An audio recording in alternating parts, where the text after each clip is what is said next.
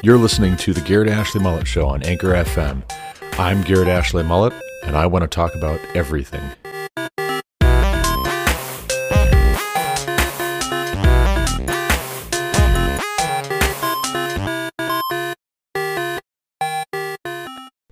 Hello, and welcome to the Garrett Ashley Mullet Show. This is Garrett Ashley Mullet coming to you from Greeley, Colorado. It is May 9th, 2021. This is episode 114 of the Garrett Ashley Mullet Show. Today we're going to talk about C.S. Lewis's Space Trilogy, published in 1938, 1943, and 1945. As far as I know, there are only three confirmed books in the trilogy, although Wikipedia tells me there was another book that Lewis had planned on writing and publishing in the series.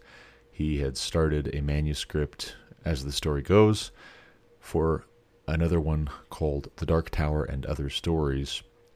That one was disputed, but other contemporaries of Lewis affirmed that it was an authentic manuscript or an authentic addition to the series that Lewis had been working on. They had seen him working on it but so far as we know, there were three that were published. Whatever else was not published, we will not concern ourselves with that.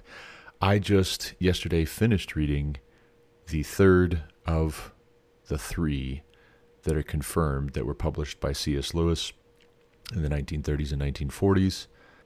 Out of the Silent Planet is the first book of the series. It involves a trip to Mars. And the silent planet is another name for Earth. Perelandria is the planet Venus. And that second novel in the series was published five years after the first. And That Hideous Strength, the last book in the series, has a subtitle of A Modern Fairy Tale for Grown Ups.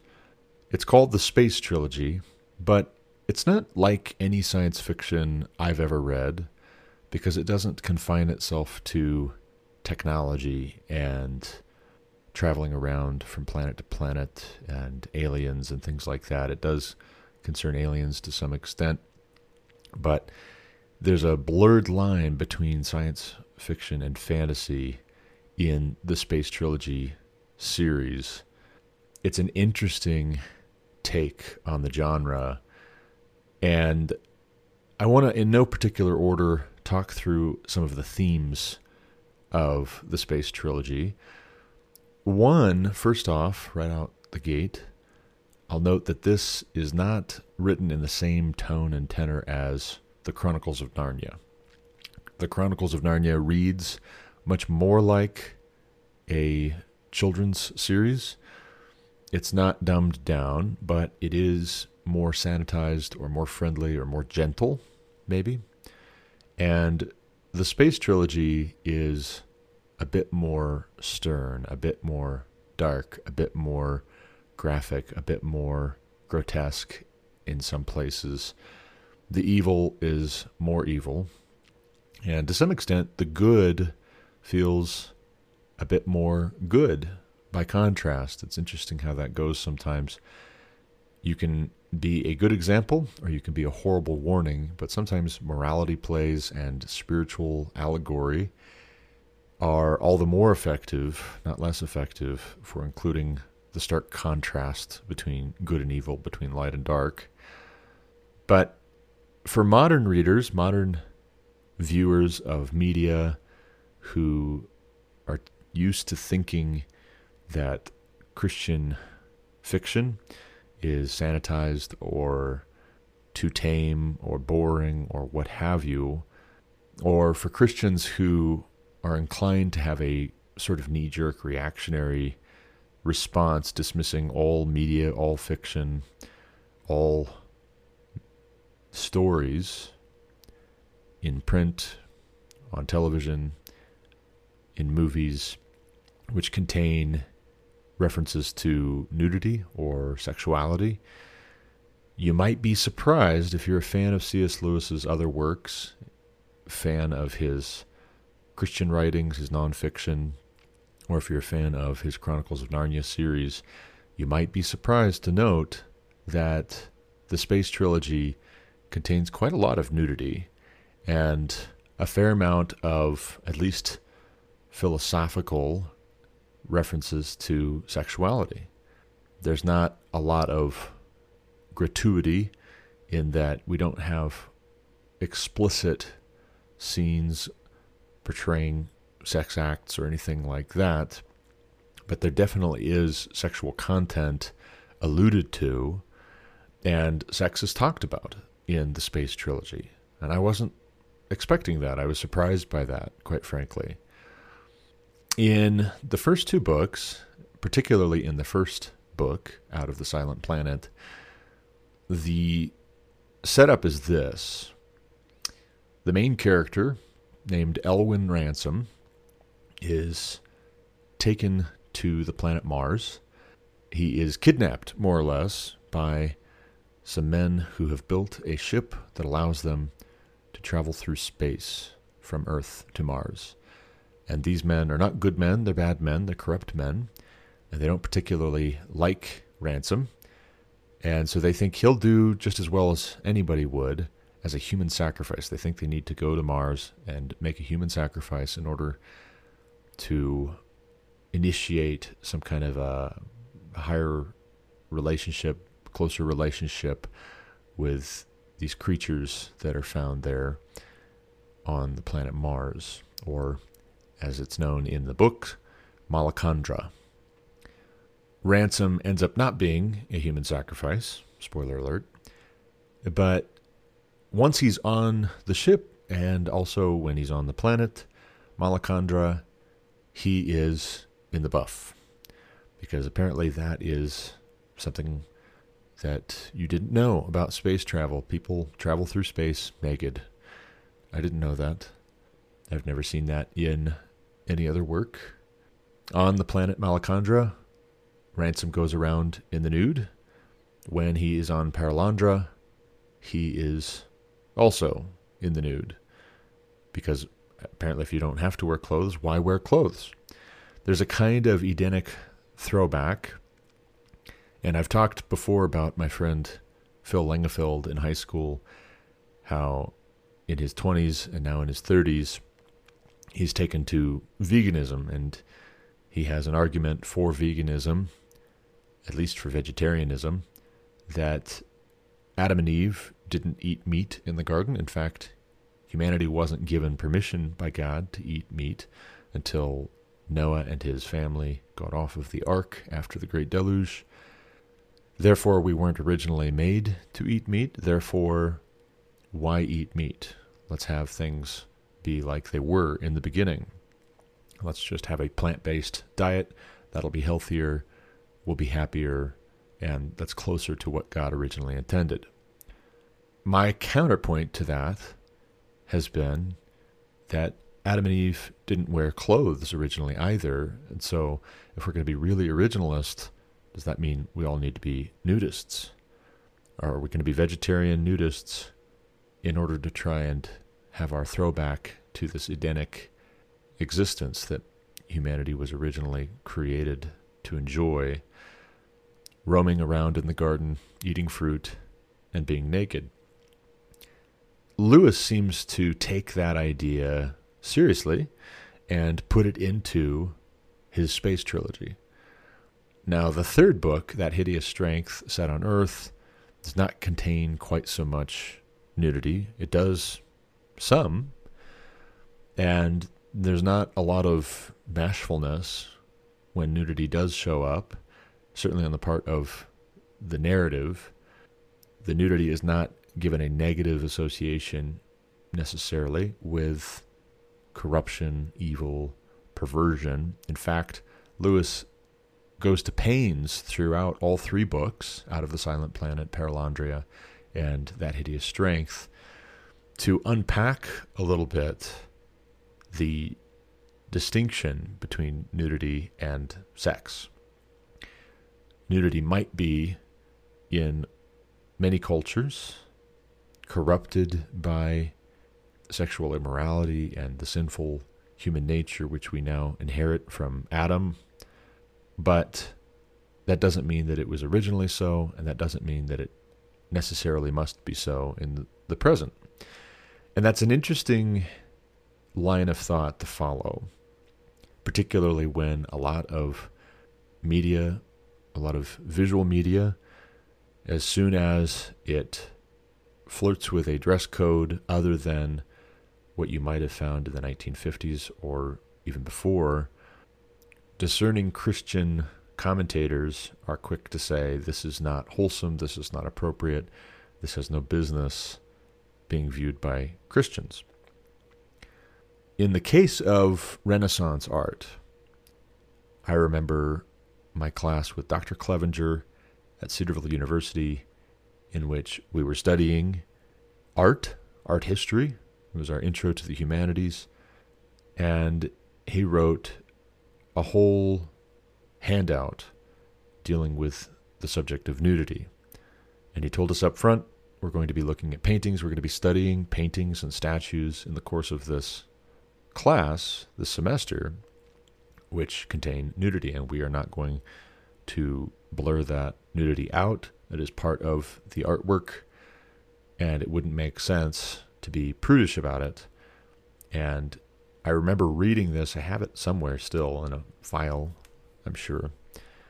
But he talked about fully expecting to receive contact from parents of college students, parents of students who had grown up in homes where nudity was categorically abolished and censored and rebuked and repudiated.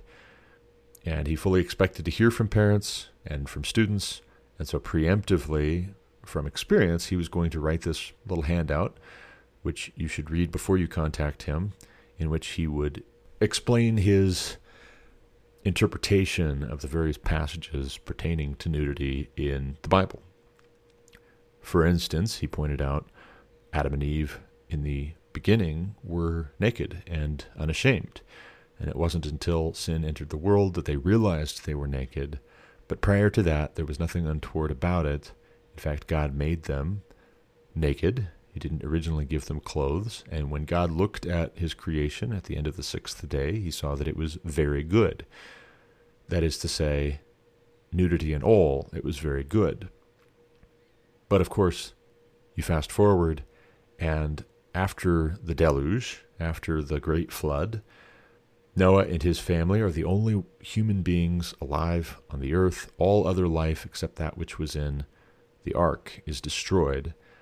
And when they get off of the ark and they begin to settle again on the earth, on the gr- dry ground, Noah plants a vineyard for himself and he grows grapes and then he makes wine out of his grapes and he proceeds to get himself drunk at a certain point. Now, why he does this is open to speculation, but the fact is the text recounts that he does it. He makes himself some wine and he gets himself drunk. And while he's drunk and passed out, he happens to be naked, at least according to one interpretation of the passage, if you take it literally. Some people argue for a figurative interpretation of this passage, and they say that there's something else going on here besides literal uh, nakedness. He's not just laying exposed. But taking it at least on the face of it, Noah is exposed, and one of his sons comes and finds him and sees him naked, and then proceeds to go and tell his brothers, as if to make sport of their father, as if to make fun of him, as if to mock him. Hey, check it out. Look at dad. Isn't that hilarious? Isn't that funny? Now, the two other brothers, rather than joining in mocking their father, grab something to cover him, and they back in and they cover him up without looking at him. And that's that. But when Noah wakes up, he hears about his one son having mocked him, and he pronounces a curse on that son who had mocked his nakedness. So then, Christians, according to Dr. Clevenger, would say that that right there is a sign that nakedness is shameful and that it needs to be covered at all times, and that if we don't cover our nakedness, or if we uncover anybody else's nakedness, or if we see that, if we don't shy away from it, then we deserve to have a curse pronounced against us, possibly, maybe, kind of, sort of. Well, Clevenger clearly thought that that was a lot of superstition and nonsense and not particularly good exegetical interpretation of the passage, and indicated that it really wasn't the nudity, first and foremost, at issue here. It was the disrespect. It was the response of the one son to mock his father. That was really the heart of the problem. And then he fast forward and he talks about David. David dancing in the streets, in celebration, in, at best, his underclothes, and not particularly presentable, as you might say. His wife, Michal, daughter of Saul, rebukes him for this, tells him that he is disgracing himself, he's being shameful, she's embarrassed of his conduct, and he proceeds to rebuke her and to put her away. David sees nothing whatsoever wrong with his conduct because he was worshiping God. He was celebrating the fact that God had given them victory. And he rebukes Michael, Michal, however you say it, puts her away, and decides to take another wife instead. He's done with her. And it's probably not the first such interaction. It's probably one of many such interactions between David and his first wife that he finally just said, That's it. I'm done with you. This is not working. And again, it was a respect piece. Interestingly enough, on the hand with Noah and his son, and on the hand with David and his first wife. That isn't to say that David was right to put his wife away for such a trivial reason, but he did. That's what he did. That's what happened. Now, we don't have a prohibition, so far as I know, on nudity. We do have illusions made in the text that uncovering nakedness is a kind of euphemism or it's a kind of way of describing sex. Also, see laying with or knowing in the biblical sense someone. Those are allusions to sex, sexual intercourse. But it doesn't necessarily follow that all nudity is sexual in nature. And I've really struggled with that growing up in a home that believed in modesty, believed in covering your body and being private and not showing a lot of skin. My dad was raised Mennonite, and that was one of the things that I think was a holdover from his upbringing was that modesty has to do with covering the skin and not drawing attention to oneself.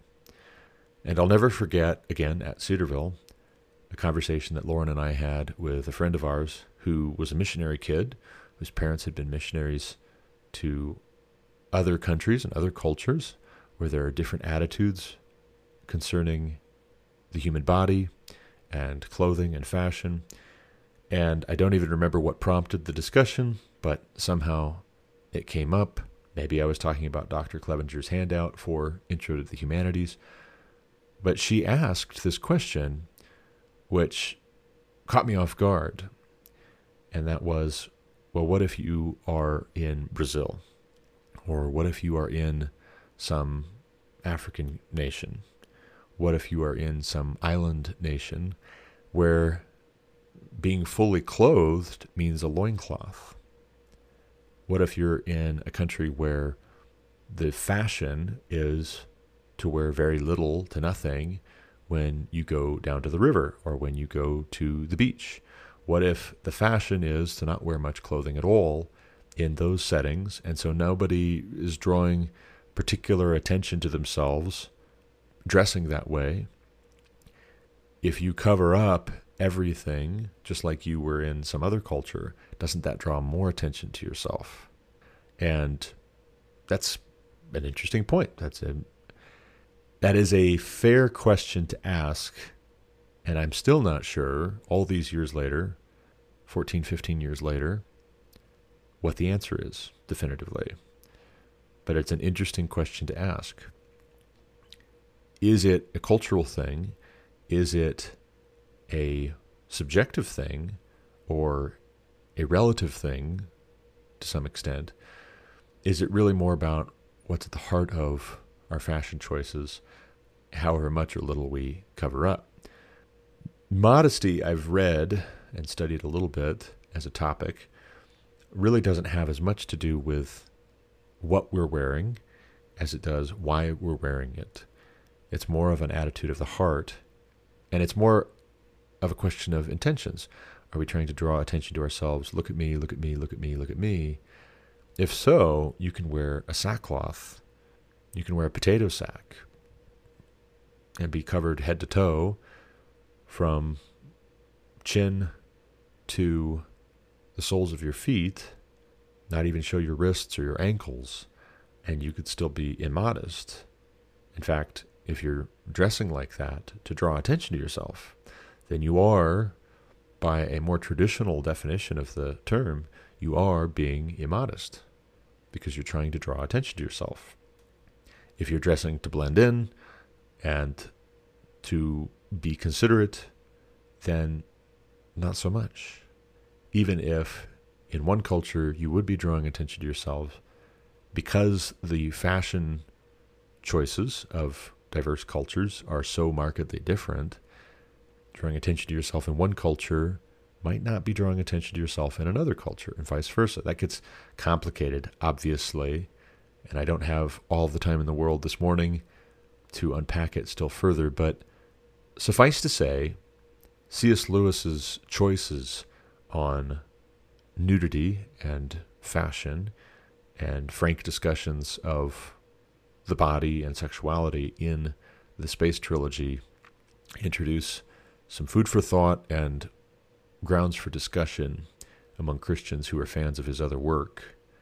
If ever his books in this trilogy were to be made into a series of movies or a television series, I think that the whole VeggieTales crowd of Christian consumers would not let their children watch them. I think that is pretty safe to say. I think VidAngel would not permit them to come into your home. I think that there would be a lot of angry denunciations among the very proper, established, conservative Christian community in America, at least. And I'm not 100% sure that that would be correct. I'm not saying it would be incorrect, but I'm always cautious where our reactions to things are based on tradition. If we can't defend our response from the text, from God's Word, if we can't definitively say, Thus saith the Lord, but we can point to our aunts and uncles and our grandparents and our great grandparents and a long line of ancestors who would agree with us what are our real reasons for being for or against something? Again, to use my dad's side of the family as an example, we grew up in a dry house. There was not alcohol in our house growing up. And that's in large part because, as a family, the Mullets did not affirm alcohol. In fact, all of the verses that talked about drunkenness, Old Testament and New, they took one step further and said those are a prohibition on alcohol in general. Well, not all alcohol is consumed to the point of drunkenness.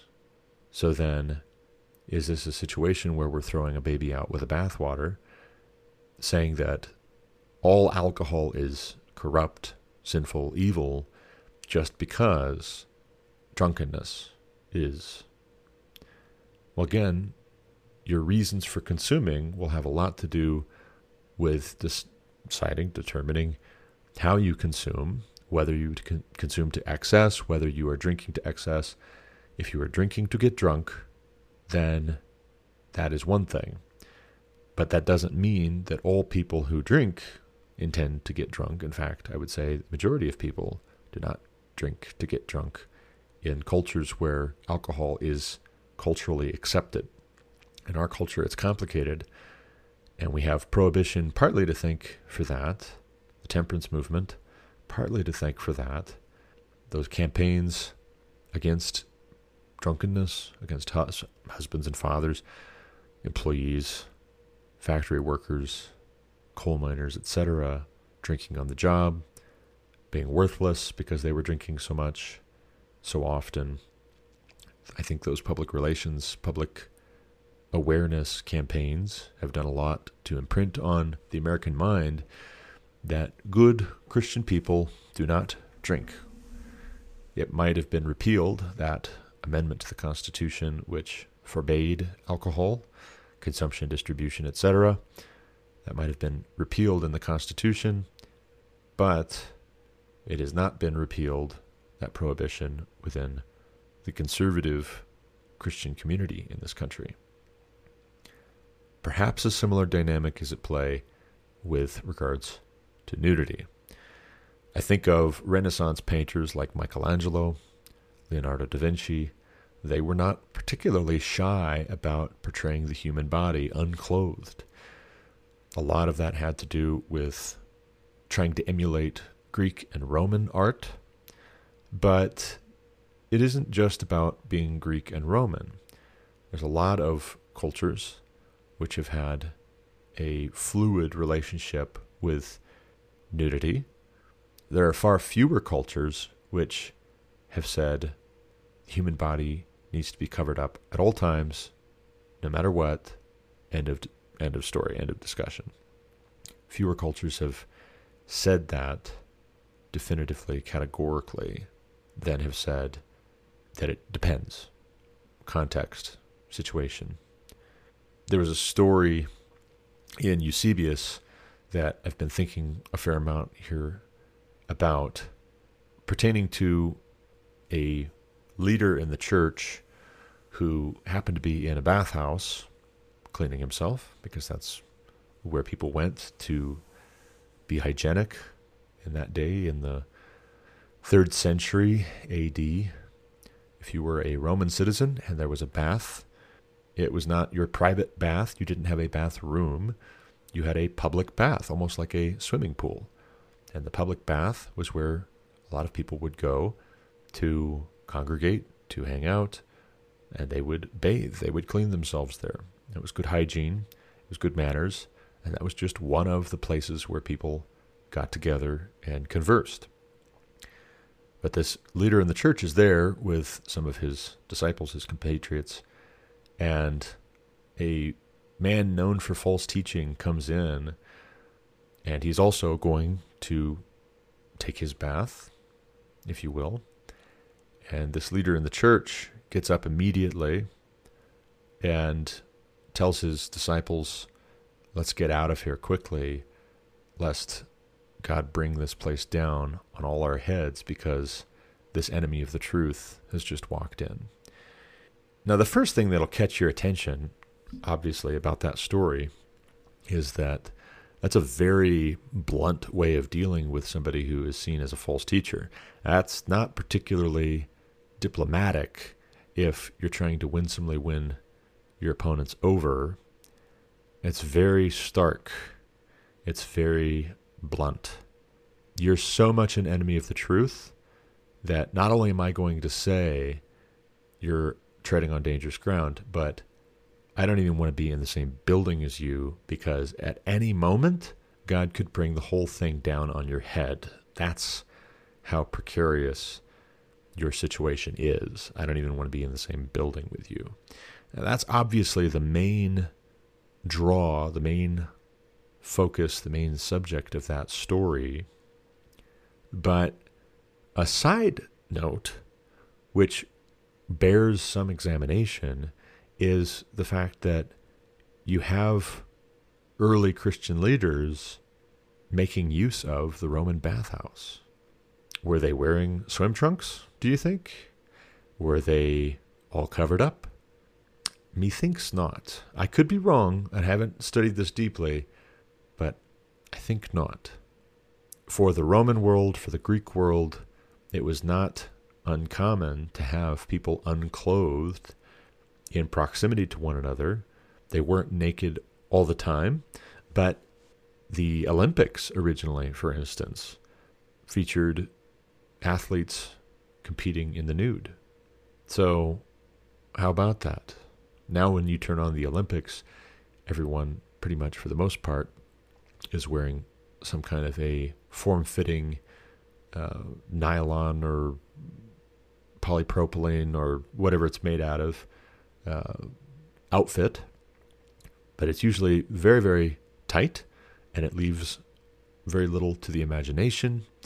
And if an ancient Greek were transported through time to our day and turned on the Olympics, I'll bet you he would ask, What exactly is the point?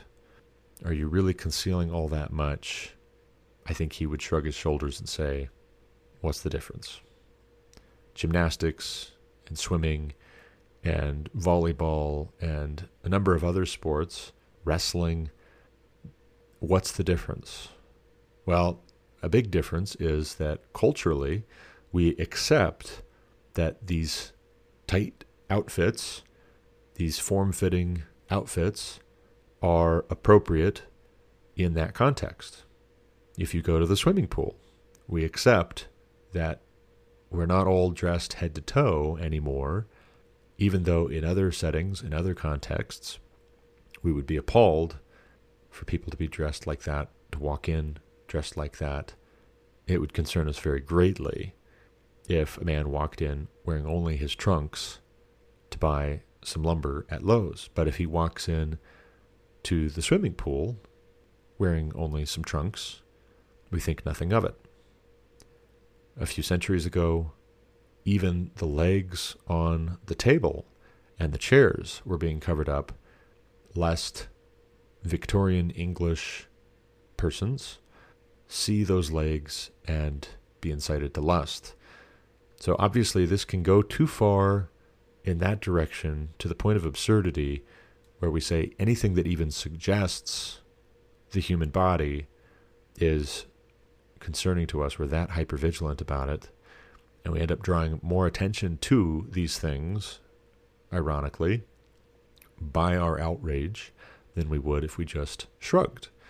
Now, a missionary, to bring up the question that was asked to my wife and I 15 years ago or so, the missionary to some primitive tribe in the Amazon rainforest or in the Congo, some primitive tribe wherein the men and women go around in loincloths all day and think nothing of it.